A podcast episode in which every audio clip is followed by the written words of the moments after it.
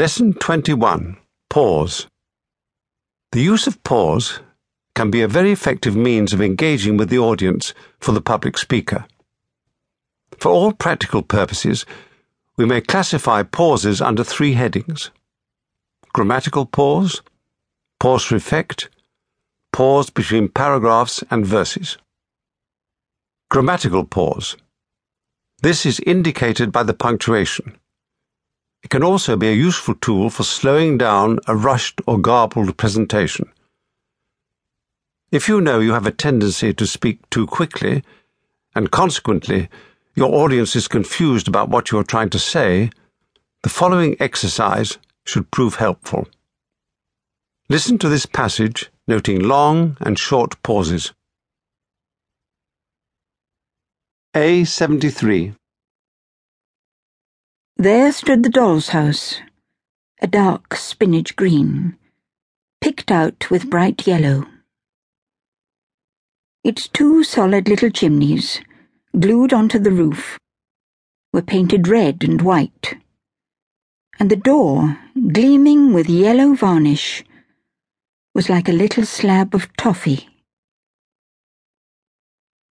Four windows, real windows, were divided into panes by a broad streak of green.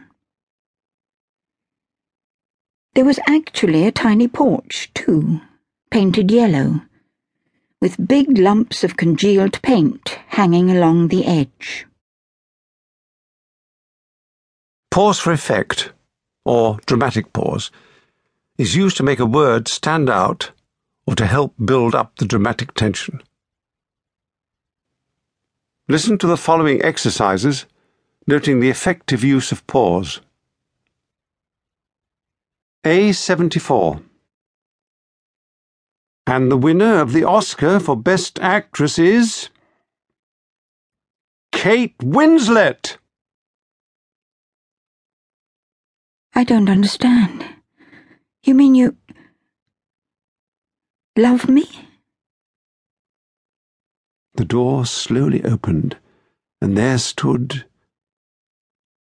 Dracula.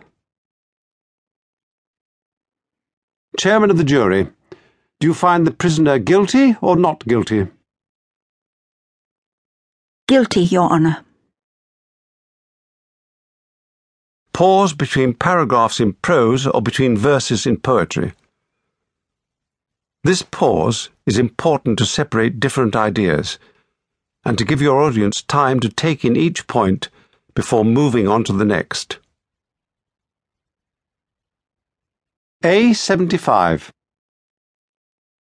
Once upon a time, there was a little girl named Red Riding Hood, who lived with her mother in a cottage by the forest. She was called Red Riding Hood because her proudest possession was a beautiful red cloak with a hood, which her mother had made for her. One day, she went to visit her grandmother, whose house was in the middle of the forest. She was taking her some freshly baked bread.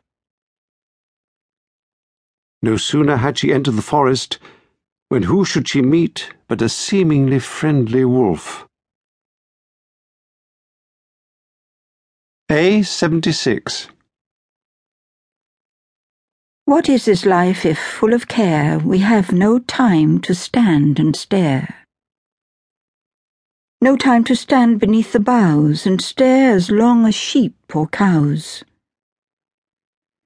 No time to see when woods we pass where squirrels hide their nuts in grass. No time to see in broad daylight streams full of stars, like skies at night. A poor life this, if full of care we have no time to stand and stare.